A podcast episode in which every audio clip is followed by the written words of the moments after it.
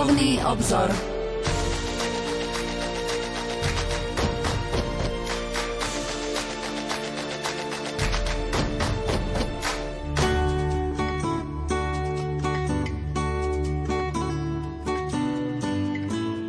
Požehnaný útorkový večer, milí poslucháči. Na sviatok katedry svätého Petra Apoštola vitajte pri počúvaní relácie Duchovný obzor. Cirkev dnes slávi sviatok katedry svätého Petra Apoštola. Ide o starovekú tradíciu, ktorú zaviedli v Ríme už vo 4. storočí. Týmto sviatkom cirkev zdáva vďaku Bohu za poslanie, ktoré zveril Apoštolovi Petrovi a jeho nástupcom. Dnešný sviatok nás všetkých prirodzene privádza k modlitbám za svätého Otca, aby podporovaný svätým Petrom a svetlom a silou Ducha Svetého denne vykonával službu, ku ktorej ho pán povolal. Mesiáš hebrejčine a Kristus gréčtine znamená pomazaný. A tak Ježiš Kristus je ekvivalentom Ježiša Mesiáša. Pomazanie olejom bolo znakom Božieho vyvolenia – pri svojom krste v rieke Jordán bol Ježiš zjavený ako Mesiáš, pretože je Boží vyvolený a oblúbený. Kňazi, proroci a králi sa pomazávajú na znak Božej priazne a daru Svetého Ducha. Očakávalo sa, že budúci Mesiáš spojí tieto tri úlohy, čo Ježiš Kristus urobil, hoci v novom a duchovnom zmysle. List Hebrejom opisuje Ježiša ako väčšného veľkňaza, ktorý obetoval svoju vlastnú krv a zasadol po pravici trónu velebnosti v nebesiach. Evanielia často opisujú Ježiša ako väčšieho než Ján Krstiteľ, ktorý bol nepochybne klasickým typom proroka. Tomto svetle možno porozumieť významu otázok, ktoré ľud kládol Ježišovi, či je jedným z prorokov. Nakoniec Ježiš ohlasuje Božie kráľovstvo, no nemala to byť vláda svetskej slávy alebo moci.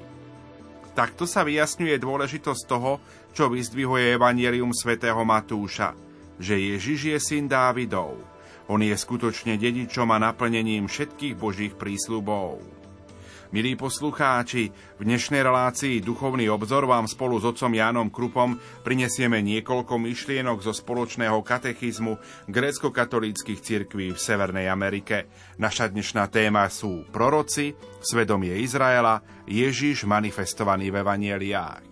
Pokojný dobrý večer a ničím nerušené počúvanie vám zo štúdia Rádia Lumen Prajú majster zvuku Marek Rimovci, hudobná redaktorka Diana Rauchová a moderátor Pavol Jurčaga. Oh.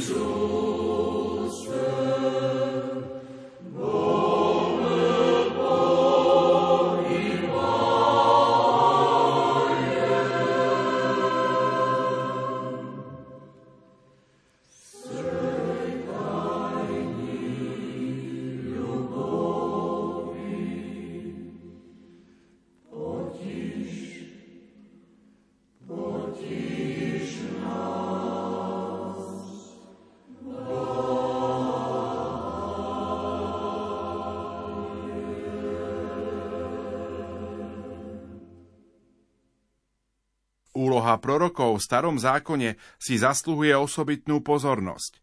Veľká časť starého zákona je záznamom výrokov prorokov. Viac než akákoľvek iná skupina boli proroci zodpovední za formovanie povedomia ľudu o Božom pláne pre ľudský rod a o tom, ako by mal človek konať, aby ho naplnil. Boh si vyvolil prorokov, aby hovorili v jeho mene a na splnenie tohto poslania dostali špeciálne dary a autoritu. Preto sa prorocké poučenia často začínajú slovami Toto hovorí pán. Milí poslucháči, vitajte pri počúvaní pravidelnej relácie Duchovný obzor. Dnes vám opäť prinesieme niekoľko myšlienok zo spoločného katechizmu grécko-katolíckých cirkví v Severnej Amerike. Slovo má už môj kolega z náboženskej redakcie Jan Krupa. Všeobecná predstava o prorokovi zdôrazňuje predpovedanie budúcnosti. Tento aspekt pôsobenia prorokov plynul z ich primárnych úloh kázania a nabádania. Ak ich vyjadrenie o Božom pláne bolo pravdivé, následky nedbania naň sa museli dostaviť. Ich predpovede budúcnosti boli pečaťou pravosti pre ich posolstvo. Proroci boli svedomím ľudu. Neustále kázali o Božej vernosti jeho zmluvám a nabádali ľud, aby bol verný. Morálne poučenia prorokov často rozrušia autority, ktoré sa viac ako o Boží zákon zaujímali o svoje vlastné pozície. Keď kráľ Achab stretol proroka Eliáša, jeho prvé slová boli Si to ty, rušiteľ Izraela? Vytrvalosť prorokov v tejto úlohe často viedla k prenasledovaniu a smrti až do čias Jána Krstiteľa – ktorý bol stiatý za ostré odsudzovanie nemravnosti kráľa Herodesa. Samotný pán Ježiš bol ukrižovaný šťastí pre odmietanie správania náboženských vodcov. Ježiš odsudzoval ľud pre nepočúvanie prorokov. Toto pokolenie sa bude musieť zodpovedať za krv všetkých prorokov vyliatu od stvorenia sveta. Rovnakým spôsobom sa aj nám vyčíta nedbanie na Ježišov názor. Na kráľovských hodinkách na Veľký piatok byzantské cirkvi vložili tieto slová do úz Ježiša na kríži. Ľud môj, čo som ti spravil? Ako som ťa znechutil? Čo som ti spravil a ako si sa mi odvďačil? Biblické svedectvo ukazuje, že úloha proroka pokračovala až do čias apoštolov. Prorok menom Agabus predpovie Pavlovo zatknutie a súd Rimanmi. V kresťanskej prorockej knihe Zjavenie aniel povie Jánovi Som spoluslužobník tvoj a tvojich bratov prorokov. Aj spis Didaché, zostavený v prvom storočí, opisuje úlohu proroka v kresťanskom spoločenstve ako toho, kto hovorí dopredu v duchu.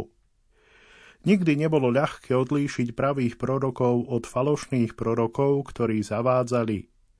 Listy svätého Jána a Didache obsahujú pravidlá na rozlíšenie falošných od pravých prorokov na základe ich spôsobu života a neporušenosti ich učenia.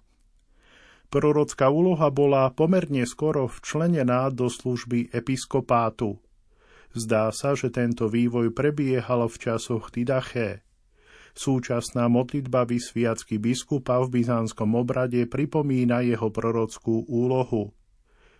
Ako si posilnil svojich svetých apoštolov a prorokov, tak posilni učiteľ všetkých toho, ktorého si vyvolil za biskupa.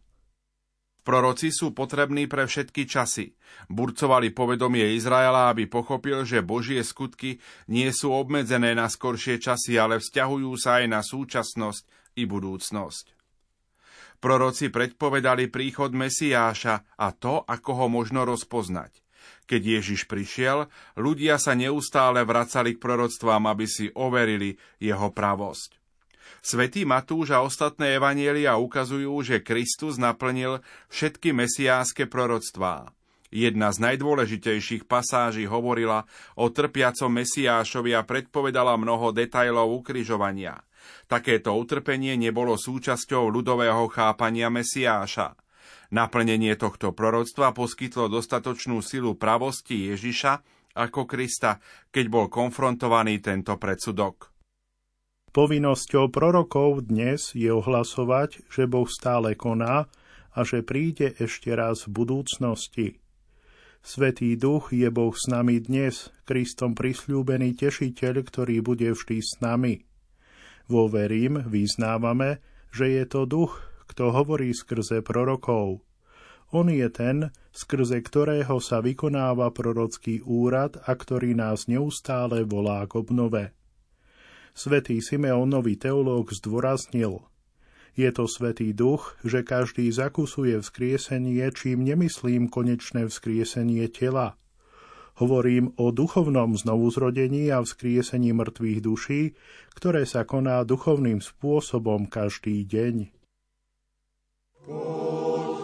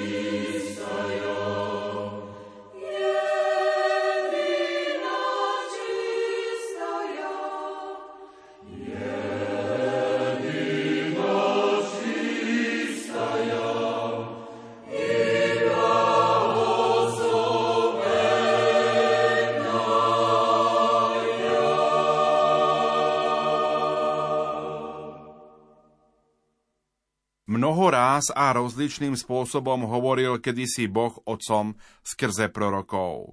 V týchto posledných dňoch prehovoril k nám v synovi. Toto sú úvodné vyhlásenia listu Hebrejom a odráža cirkevné chápanie, že celé písmo ilustruje pokračujúcu Božiu prácu na spáse ľudstva. V tomto diele je vrcholom osoba a poslanie Ježiša Krista, ktorý je obraz neviditeľného Boha, prvorodený zo všetkého stvorenia – v ňom bolo odhalené tajomstvo Boha, ukryté od vekov.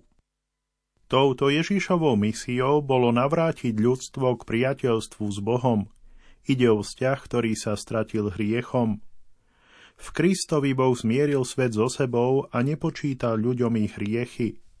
Kristus nielenže odstránil nepriateľstvo medzi Bohom a ľuďmi, ale stal sa človekom ako my, stal sa chudobným, aby ste sa mohli stať bohatými skrze božskú prirodzenosť. Svetý Atanás komentuje tieto pasáže slovami Kristus sa stal človekom, aby my sme sa mohli stať Bohom. Predstava zboštenia je ústredná v Božom pláne spásy, ale zboštenie sa uskutočňuje jedine v súlade s jeho plánom.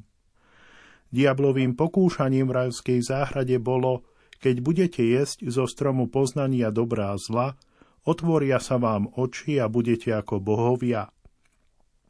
Diabol klamal, pretože byť ako Boh nie je v ľudských silách bez Boha.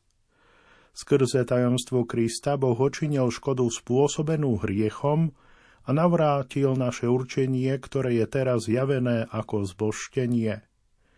Kristus tým, že sa stal človekom, priviedol ľudskú prirodzenosť k účasti na božstve. Nemôžeme sa stať Bohom prirodzene, ale kto je v Kristovi, je novým stvorením. Preto obaja môžu byť a byť nazývaní Bohmi prostredníctvom daru milosti. pretože Boh ich naplňa úplne a nenecháva žiadnu ich časť bez svojej prítomnosti. Tajomstvo zboštenia ide ruka v ruke s novozákonnou doktrínou inkarnácie, vtelenia. Cirkev vždy v samom centre svojej viery tvrdila, že v Ježišovi sa Boh stal človekom. V 5. storočí Chalcedonský koncil, 4. ekumenický koncil vyhlásil – Náš Pán Ježiš Kristus má byť vyznávaný ako jedna a tá istá osoba, dokonalý v božstve a dokonalý v človečenstve, opravdivý Boh a opravdivý človek pozostávajúci z racionálnej duše a tela, jednej podstaty s Otcom, čo sa týka jeho božstva, a jednej podstaty s nami, čo sa týka jeho človečenstva, podobný nám vo všetkom s výnimkou hriechu. Toto význanie opakuje to, čo sa nachádza v emanieliách a Pavlových listoch. Hoci má božskú prirodzenosť, nepridržal sa svojej rovnosti s Bohom, ale zriekol sa seba samého, vzal si prirodzenosť sluhu, stal sa podobný ľuďom. Túto veľkolepú pasáž svätý Pavol možno citoval z liturgického hymnu, ktorý používali kresťania v časoch apoštolov. Toto chápanie Ježiša ako Boha a človeka bolo v priebehu storočí vyjadrené rôznymi spôsobmi. Tú istú vieru vyznávame, keď hovoríme nicejské vyznanie viery. Verím v jedného pána Ježiša Krista. On pre nás ľudí a pre našu spásu zostúpil z nebies. A mocou Svetého Ducha vzal si telo z Pany Márie a stal sa človekom. Tú istú tému počúvame vyjadrenú na božskej liturgii svätého Jána Zlatoústeho. Tá cituje Jánovo evanielium. Ty, Otec, si tak miloval svet, že si dal svojho jednorodeného syna, aby nezahynul nik, kto v neho verí, ale aby mal väčší život. Tieto vyhlásenia sú v kontinuite so skúsenosťami apoštolov s pánom ako opravdivým Božím synom. Považovanie zboštenia za účel vtelenia pomohlo cirkvi udržať rovnováhu vo vyjadrovaní svojej viery. Cirkev definovala, že Ježiš bol skutočne človekom, akým sme my vo všetkých smeroch s výnimkou hriechu. Neveríme, že jeho božstvo úplne absorbovalo jeho človečenstvo a urobilo ho bezvýznamným. To by sa rovnalo tvrdeniu, že nemôžeme byť skriesení a spasení prostredníctvom jeho inkarnácie. Na druhej strane nemôžeme zdôrazňovať Ježišovo človečenstvo tak, že by sa božstvo stalo irrelevantným. Urobili by sme z neho len svetého a múdreho učiteľa, ale zjednotenie s ním by nás nespojilo s Bohom. Tajomstvo vtelenia poskytlo byzantským cirkvám aj ich víziu ikonografie. Ako učil svätý Jan Damaský, Ježiša zobrazujeme na ikonách preto, lebo je človekom ako my a môže sa zobrazovať. No zobrazujeme ho len ako vteleného pána a ako apoštoli sa skláňame pred jeho slávou, ktorá bola odhalená v tajomstve premenenia na vrchu tábor. My si v tejto chvíli opäť trochu zahráme a po pesničke budeme v našom rozprávaní pokračovať. Gloso. Katolícke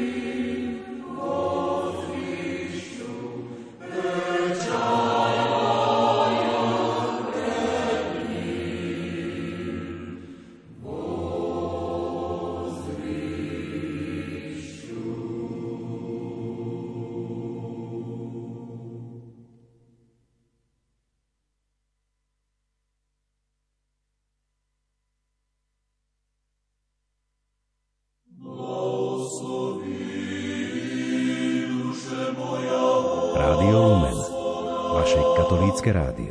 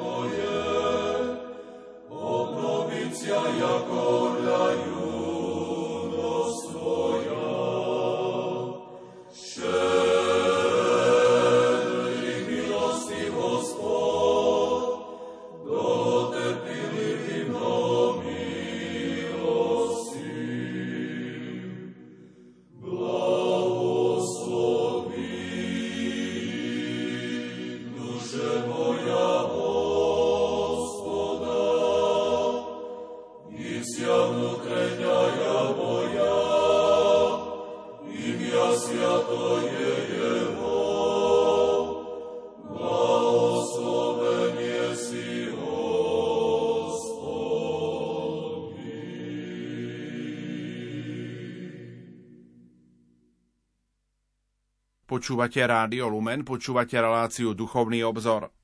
Božie zlomkovité zjavenie prostredníctvom starozákonných prorokov a jeho vrcholná prítomnosť Kristovi sú premostené v Jánovi Krstiteľovi. Ján vo svojom vyzývaní na pokánie koná ako starozákonný prorok, aby otvoril srdcia Božieho ľudu na prijatie Mesiáša do svojho stredu. Ako predchodca poukazuje na bezprostredné vystúpenie Mesiáša a uvádza jeho pôsobenie. Význam Jána Krstiteľa v byzantskej tradícii je ukázaný možno najlepšie charakterom a detailmi jeho prezentácie v ikonografii. Ako posol alebo aniel ohlasujúci Mesiáša je niekedy zobrazovaný s dvoma veľkými krídlami, čo pripomína svedectvo písma – Hľa, ja posielam svojho posla pred tvojou tvárou a on pripraví cestu pre tebou. Jánova pravá ruka je ukázaná v geste kázania a Jánova druhá ruka drží zvitok, ktorý sumarizuje jeho kázanie, často slovami robte pokánie, lebo sa priblížilo nebeské kráľovstvo. Fyzické črty Jánovho vzhľadu, jeho odev z ťavej kože a neplodné skaly v pozadí ikonograficky predstavujú púšť. Ako obyvateľ púšte Ján pripomína históriu exodu Božieho ľudu, keď putoval neúrodnou púšťou. Proroci opakovane pripomínali púšnu skúsenosť ako čas osobitnej blízkosti s Bohom, ktorá sa vyznačovala čistotou viery a horlivosťou vodanosti Jahvemu, jedinému pravému Bohu. Návrat do púšte sa stal synonymom návratu k pravej viere a obnoveného vzťahu medzi Bohom a jeho ľudom. Svetý Jan Krstiteľ má veľmi významné miesto v byzantskej spiritualite, pretože podľa pánovho svedectva o ňom medzi tými, čo sa narodil zo ženy, nepoustal nik väčší ako Ján Krstiteľ. Krstiteľ je zaradený ako najväčší zo svetých hneď po Bohorodičke. S ňou je zobrazovaný na ikonách a na ikone Deisis ako najbližší Kristovi. Vo svojej úlohe predchodcu je prorokom, ktorý poukazuje na príchod Mesiáša. Hľa, baránok Boží. Pripomíname si Jánovo počatie 23. septembra, narodenie 24. júna a umúčenie ťatím hlavy 29. augusta. Na Jánovú počesť sa koná synaxis, teda zhromaždenie, pretože Ján je spätý s krstom nášho pána. Zhromaždenie k Jánovi Krstiteľovi sa teda slávi 7. januára. A zároveň si pripomíname aj nájdenia Jánových relikvií, a to 24. februára a 25. mája. Svetý Ján je vzorom kresťanského života – Ponížil sa, aby privítal Krista a bol povýšený vďaka svojej pokore na najväčšieho z prorokov. Trvalou témou Jánovho kázania bolo Po mne prichádza muž, ktorý je predo mnou, lebo bol prv ako ja. Kontrast medzi Ježišom a Jánom bol veľký. Ján sa postil a bol vzorom pokánia. Ježiš jedol a pil s hriešnikmi. Napriek tomu Ján videl Ježiša ako toho, ktorý obnoví stvorenie. Ja vás krstím vodou na pokánie, ale on vás bude krstiť Svetým duchom a ohňom. Ján Krstiteľ bol iba predchodcom a kazateľom pokánia. Božie kráľovstvo a Božia priazeň prišli s Ježišom Mesiášom. Jeho prvá verejná manifestácia sa uskutočnila, keď ho Ján pokrstil v Jordáne. Táto teofánia, čiže bohozjavenie, je opísaná v každom evanieliu. Keď sa Ježiš vynoril z vôd, evanielia zaznamenávajú, že Svetý duch zostúpil v podobe holubice. A z neba bolo počuť otcov hlas, toto je môj milovaný syn, moja priazeň spočíva na ňom. A tak chvíľa Ježišovho krstu bola zjavením Trojice, ktorá sa ukázala kvôli našej spáse. Počas starého zákona sa Kristovo tajomstvo začalo zjavovať a bolo už určitým spôsobom prítomné. Vo svetle celého plánu spásy môžeme teraz vidieť, že Boh zjavoval svoje slovo ľudstvu v rámci prípravy budúceho Krista. A nie len to, môžeme vidieť Krista ako prítomného vo všetkých dobách. Boh hovoril k Izraelu v Kristovi a pre Krista, anticipujúc budúcnosť, ktorá uvidí plnosť spásy. Táto manifestácie Trojice sa v cirkvi slávi ako jeden z najväčších sviatkov bohozjavenie 6. januára. Týmto bohozjavením bol Ježiš zjavený ako Mesiáš, Boží pomazaný. Boží pravý syn, ktorý je jedno s otcom a rovný s ním v bostve.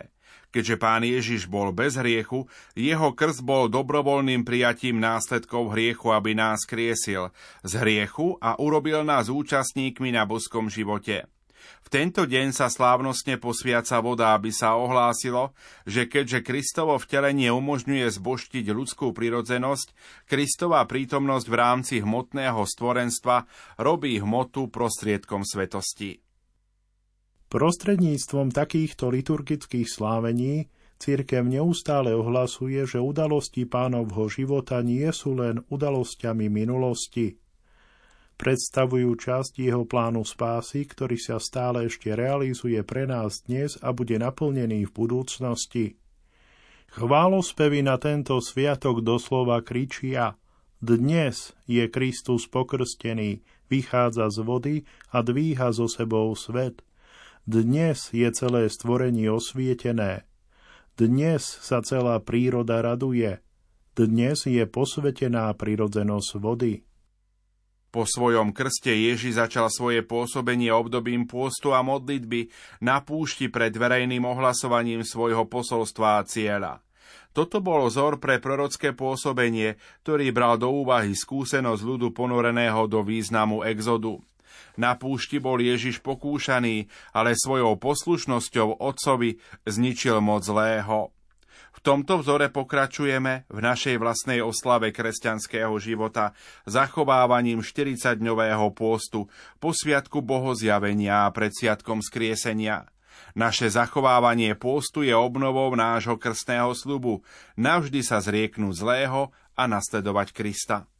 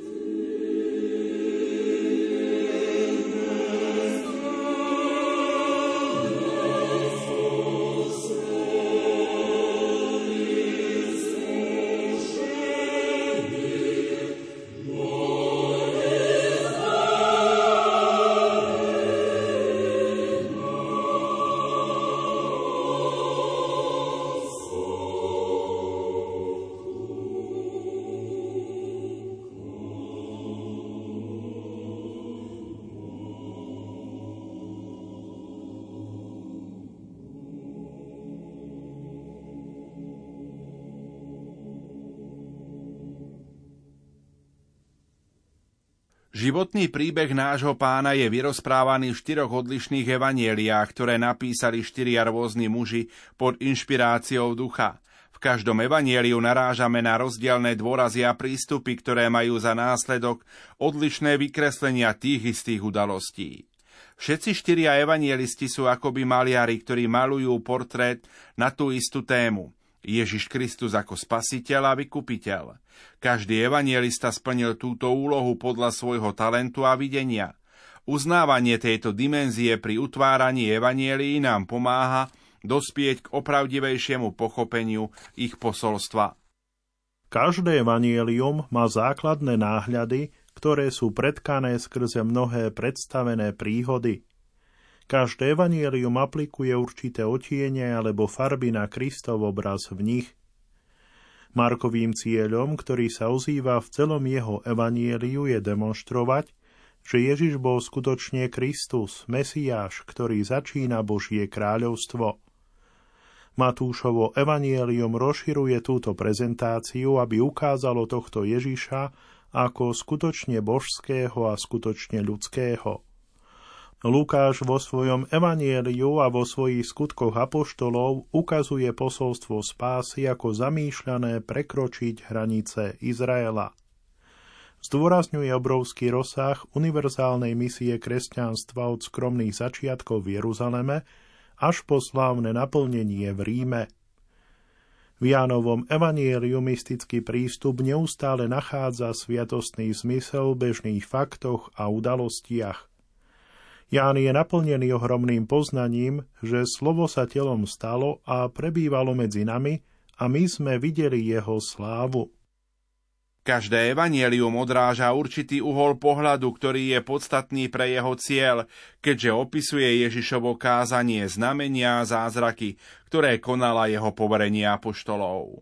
Na štýl konkrétneho evanielistu a spôsob jeho prezentácie boli aplikované na spomienky o správy o Ježišovi, ktoré boli ovocím reflexie a života živej cirkvi. Tieto materiály evanielisti dostali od cirkvi.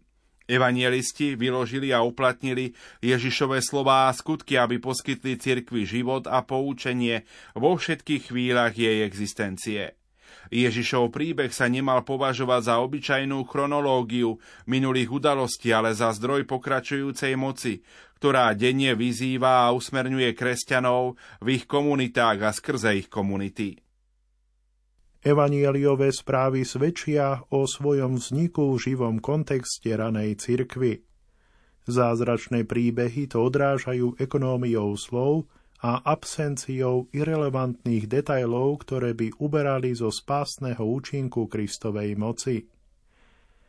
Spomienky na Ježišové výroky a skutky, ktoré sa hodili na problémy, ktorým čelila raná cirkev, boli začlenené do evanielií, keďže spoločenstvo hľadalo v pánových slovách usmernenie a radu pre tieto rané krízy.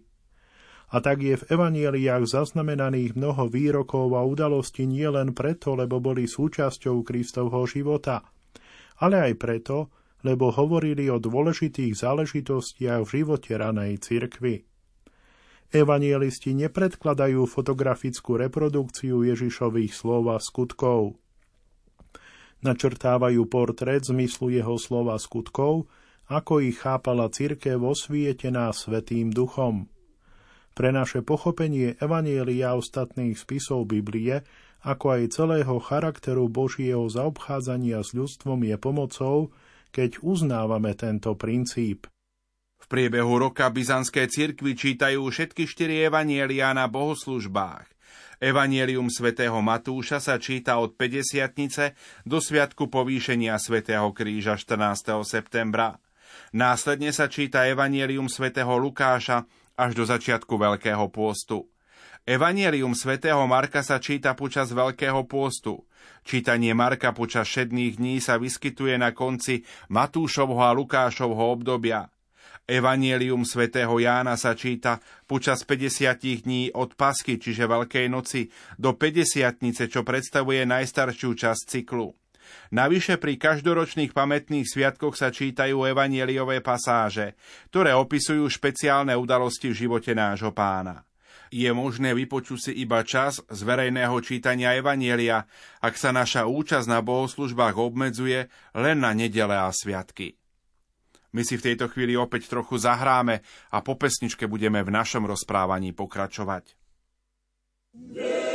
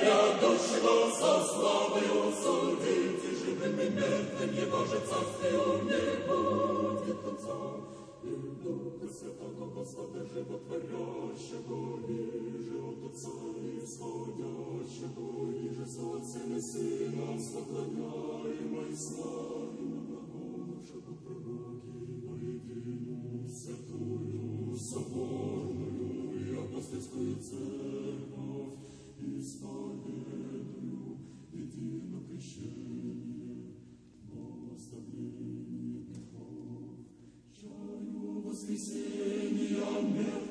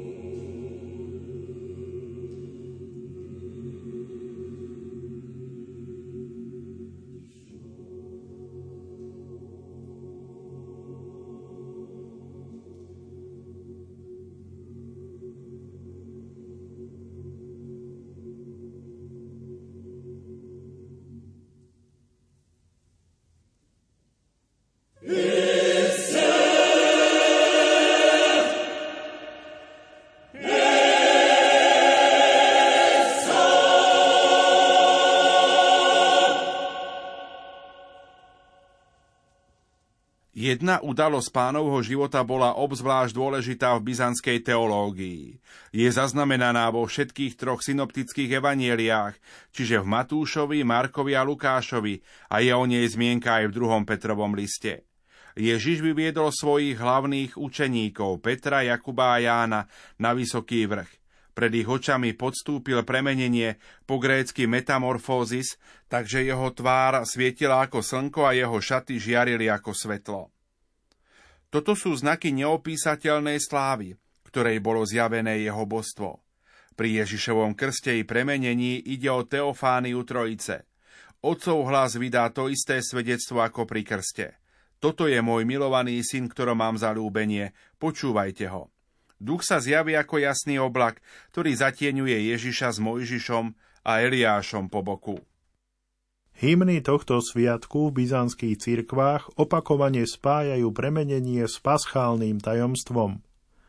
Napríklad na večierni grécko-katolíci spievajú Pred svojim ukrižovaním, pane, si vzal svojich učeníkov na vysoký vrch, aby, keďže videli tvoje zázraky, nezľakli sa tvojho utrpenia.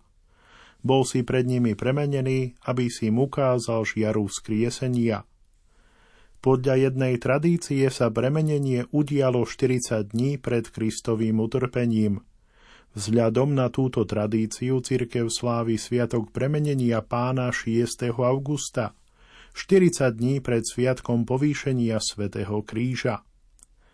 Premenenie sa stalo dôležitým v byzantskej teológii, pretože tak jasne zjavuje Kristovo poslanie – v premenení Ježiš zjavuje uskutočnenie Božieho plánu v tajomstve vtelenia.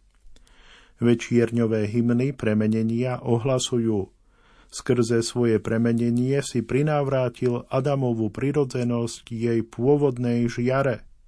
Vrátil si jej skutočné prvky v sláve a lesku tvojho božstva. Pri zoraďovaní svojej prezentácie Ježišovho života a učenia si evangelisti boli vedomi jednej dominantnej témy vzkriesenia Ježiša Krista. Celé paschálne tajomstvo Ježišov prechod skrze smrť k novému životu sa stalo kľúčom k pochopeniu všetkého ostatného v Evangeliu. Sveté svetlo na 50 posilnilo apoštolov, aby kázali udalosť Kristovej smrti a zmrtvých stania ako definitívny moment spásy. Naplnenie všetkého, čo bolo prislúbené v Božom pláne spásy, prišlo skrze Kristovu smrť a zmrtvý stanie. Rovnaké uznanie Božích veľkých skutkov spásy oslavujú východní kresťania v triumfálnom ohlasovaní vzkriesenia na paschu Sviatok Sviatkov. To je zdroj celej teológie, srdce každodenej kresťanskej skúsenosti, ale o tom porozprávame niečo na budúce. Toľko dnešná relácia Duchovný obzor, kde našim hostom bol kolega z náboženskej redakcie Jan Krupa. Spoločne sme sa venovali téme proroci, svedomie Izraela, Ježiš manifestovaný v evanieliách. Išlo o slová zo spoločného katechizmu grécko-katolíckých cirkví v Severnej Amerike. Za pozornosť vám tejto chvíli ďakujú majster zvuku Marek Rimóci, hudobná redaktorka Diana Rauchová a od mikrofónov Jan Krupa a Pavol Jurčaga. Do počutia. Vos